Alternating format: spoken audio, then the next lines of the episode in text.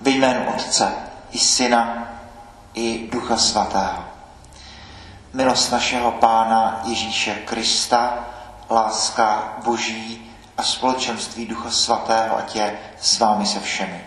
S Slavnost svaté rodiny. A e, je velmi dobré, že rodina má v průběhu církevního roku taky svůj svátek. Tak prosím, poprosme během celé této mše svaté za nová povolání k manželství, k tomu, aby se lidé hledali a nacházeli a aby posvěcovali jeden druhého. Čtení z knihy Sirachovcovi. Pán chtěl, aby otec byl od dětí ctěn a potvrdil právo matky u potomstva.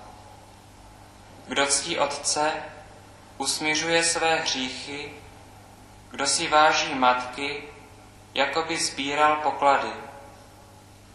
Kdo ctí otce, dočká se radosti na vlastních dětech a bude vyslyšen, když se modlí. Kdo ctí otce, bude dlouho žít. Kdo poslouchá otce, občerstvuje svou matku. Synu, ujmi se svého otce, když zestárne, a netrap ho, dokud je živ. Slábne-li mu rozum, ber na něj ohled a nepohrdej jím, když ty jsi v plné síle. Nezapomene se ti, že směl soucit s otcem, na, započítá se ti jako náhrada za tvé hříchy. Slyšeli jsme slovo Boží. Čtení z listu svatého apoštola Pavla Kolosanů. Bratři, jako od Boha vyvolení, svatí a milovaní, projevujte na venek milosrdné srdce, dobrotu, pokoru, mírnost a trpělivost. Snášejte se a navzájem si odpouštějte, má-li kdo něco proti druhému. Pán odpustil vám, proto odpouštějte i vy. A nad to nade všechno mějte lásku, neboť ona je svorník dokonalosti. Ať ve vašem srdci vládne, vládne Kristův pokoj. K němu jste byli povoláni v jednom těle. Buďte za to vděční. Kristova nauka ať je u vás ve své plné síle. Moudře se navzájem poučujte a napomínejte. S vděčností zpívejte Bohu z celého srdce žalmy, chvalospěví a duchovní písně. Cokoliv mluvíte nebo konáte, všecko dělejte ve jménu Pána Ježíše a skrze něho děkujte Bohu Otci. Vy ženy, buďte svému muži podřízeni, jak se to sluší na křesťanky. Vy muži mějte svou ženu rádi a nechovejte se k ní mrzoucky. Vy děti ve všem rodiče poslouchejte, jak se to patří u křesťanů. Vy otcové nedrážděte svoje děti, aby nestráceli odvahu. Slyšeli jsme slovo Boží. Pán s vámi. Slova svatého Evangelia podle Matouše.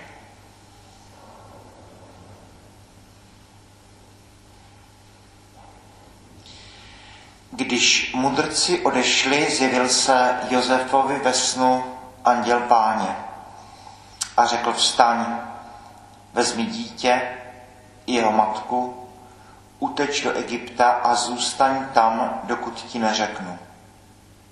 Herodes totiž bude po dítěti pátrat, aby ho zahubil. Vstal tedy, vzal v noci dítě i jeho matku, odebral se do Egypta a byl tam až do Herodovy smrti. Tak se splnilo, co řekl pán ústy proroka, z Egypta jsem povolal svého syna.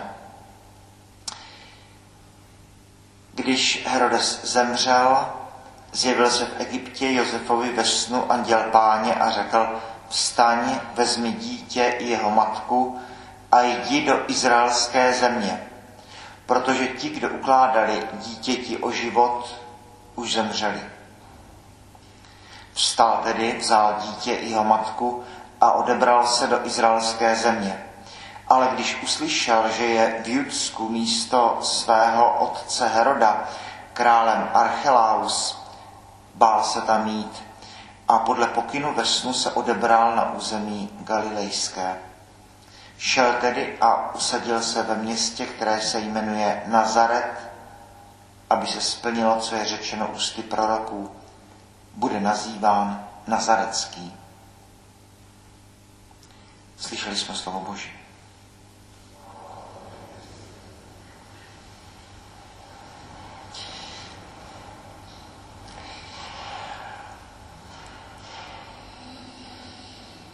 Pokud jsou evangelia sled diapozitivů, eh, tak jak to slýcháme, jak si to představujeme, kdy vlastně máme sled těch odstavců, které dnes zcela spolu souvisí. Eh, někdy se říká, že evangelium je opravdu, jako bychom si pouštili ty diapozitivy z dovolené. Ježíš někde je něco říká, pak je nějaké podobenství, pak je nějaké uzdravení, pak se něco, někdo na něco ptá, Ježíš odpovídá tak eh, možná ty diapozitivy nejzajímavější z dnešního evangelia eh, o pobytu v Egyptě si chybí. Vůbec nevíme, v jaké části Egypta svatá rodina se nacházela, jak se domlouvali, čím se Josef živil a eh, jak vlastně dlouho to všechno trvalo. To, co by bylo pro čtenáře zajímavé, najednou chybí.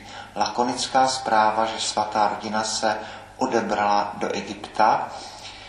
V současnosti v roce 2019 se jistě nabízí ta paralela s tím, že svatá rodina tady podle definice splňuje status vlastně politického uprchlíka. Jsou to lidé, kteří prchají ze své vlasti, protože jim tam z politických důvodů hrozí smrt. Takže přichází do neznámé země, kde vůbec nemají přátele, kde nemají práci, kde všechny vztahy jsou zpřetrhány a navíc ještě mají malé dítě. A tak, jak jsme zvyklí u Josefa, v, té, v těch prvních větách tam slyšíme i to drama, protože Josef v té noci vstal. Vzal dítě a matku, utekli do Egypta, když anděl páně, jak popisuje Matouš, mu uh, dal tento, tento pokyn. A možná se hrálo o čas a možná je to pro nás příklad toho, jak Josef velmi citlivě reaguje na eh, boží výzvy. Bezprostředně, protože možná ráno, kdo ví, by bylo pozdě, to už domýšlí. Potom se eh, svatá rodina vrací po této době a usazuje se opět podle různých pokynů ve snu v Nazaretě. Zvláštní, že o Nazaretě nemáme do této chvíle zmínku ve starém ani novém zákoně. E, potom e, mnohem později Bartoloměj Natanael se bude ptát s obrovskou otázkou v hlase, co pak z Nazareta může vzejít něco dobrého. Farizové budou říkat, podívejte se do písma a pochopte, že z Galileje proroci tedy skutečně nepovstávají. No. A potom ještě na jiném místě farizové řeknou, ale přece Mesiáš podle proroctví má vzejít z Betléma. Tedy země, která zřejmě není příliš mm, známá jako místo nějakých mystických záležitostí, tak odtud přichází Ježíš. Matouš eh, končí to evangelium potom bylo, splnilo se to, co je řečeno ústy proroků, bude nazývá Nazarecký. Tak komentátoři si vychutnávají tuto větu a říkají, že tohle nikde není ve starém zákoně. Tady Matouš zřejmě dává dohromady různé tradice, možná slovesné, nevíme, ale takto to nikde ve starém zákoně nenajdeme. O to, o to nejde.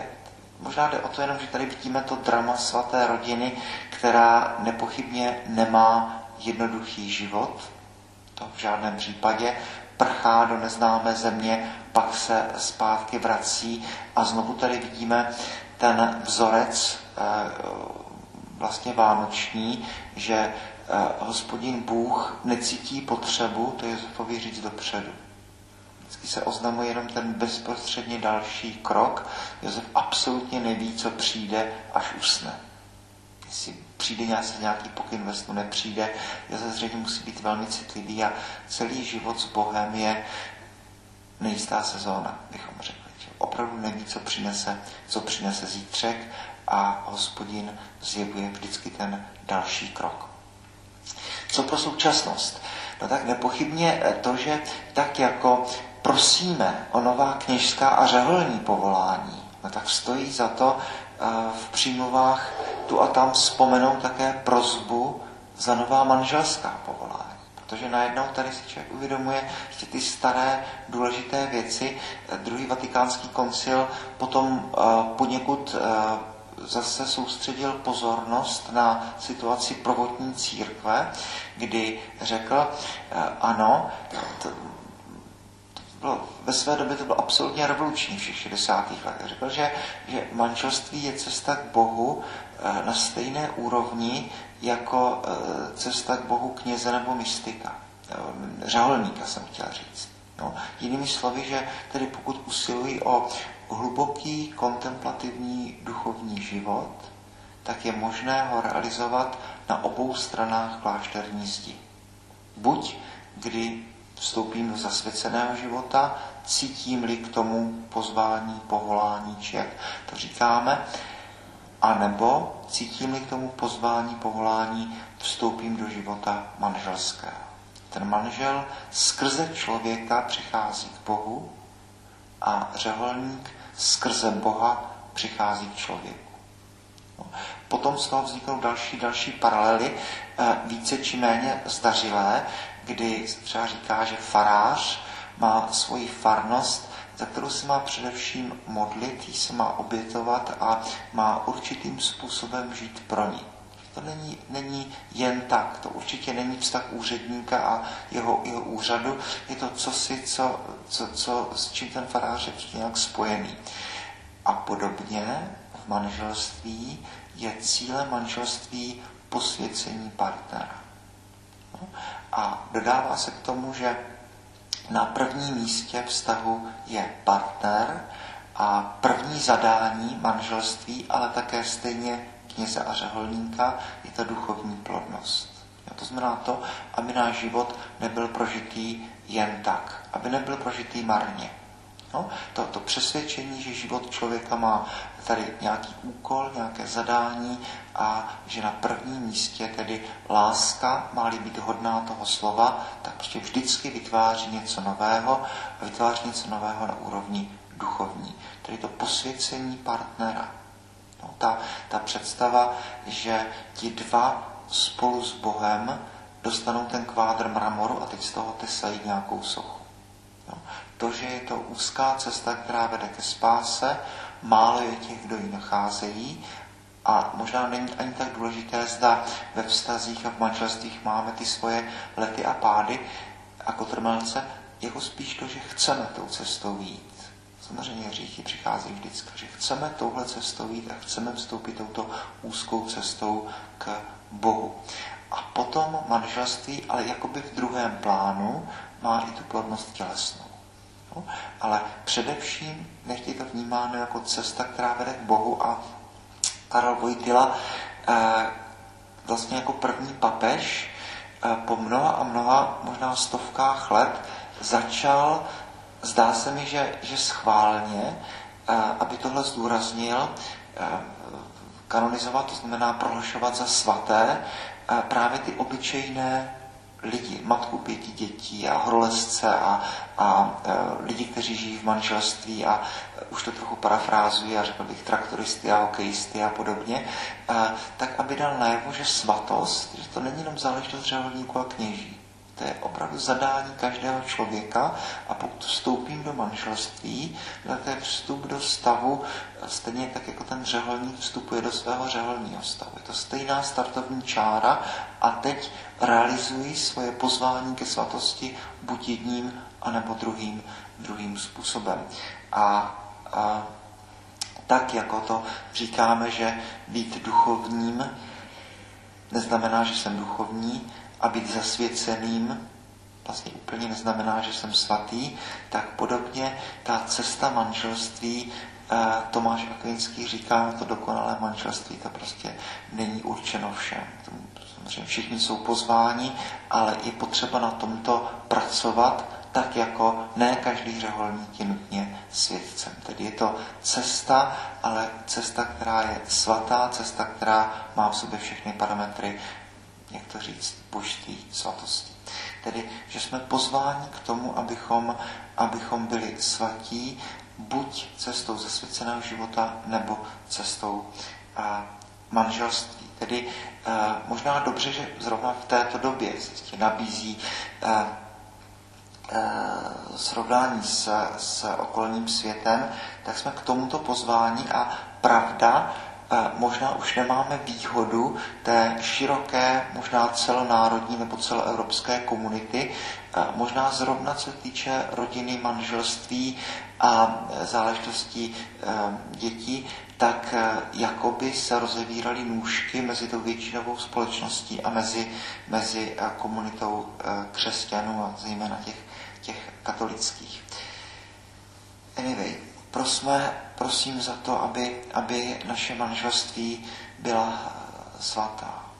Aby, abychom ten život, který žijeme, možná jsme ještě studenti, možná jsme sami, možná jsme rozvedení, možná žijeme v manželství, možná žijeme v nějaké formě zasvěceného života.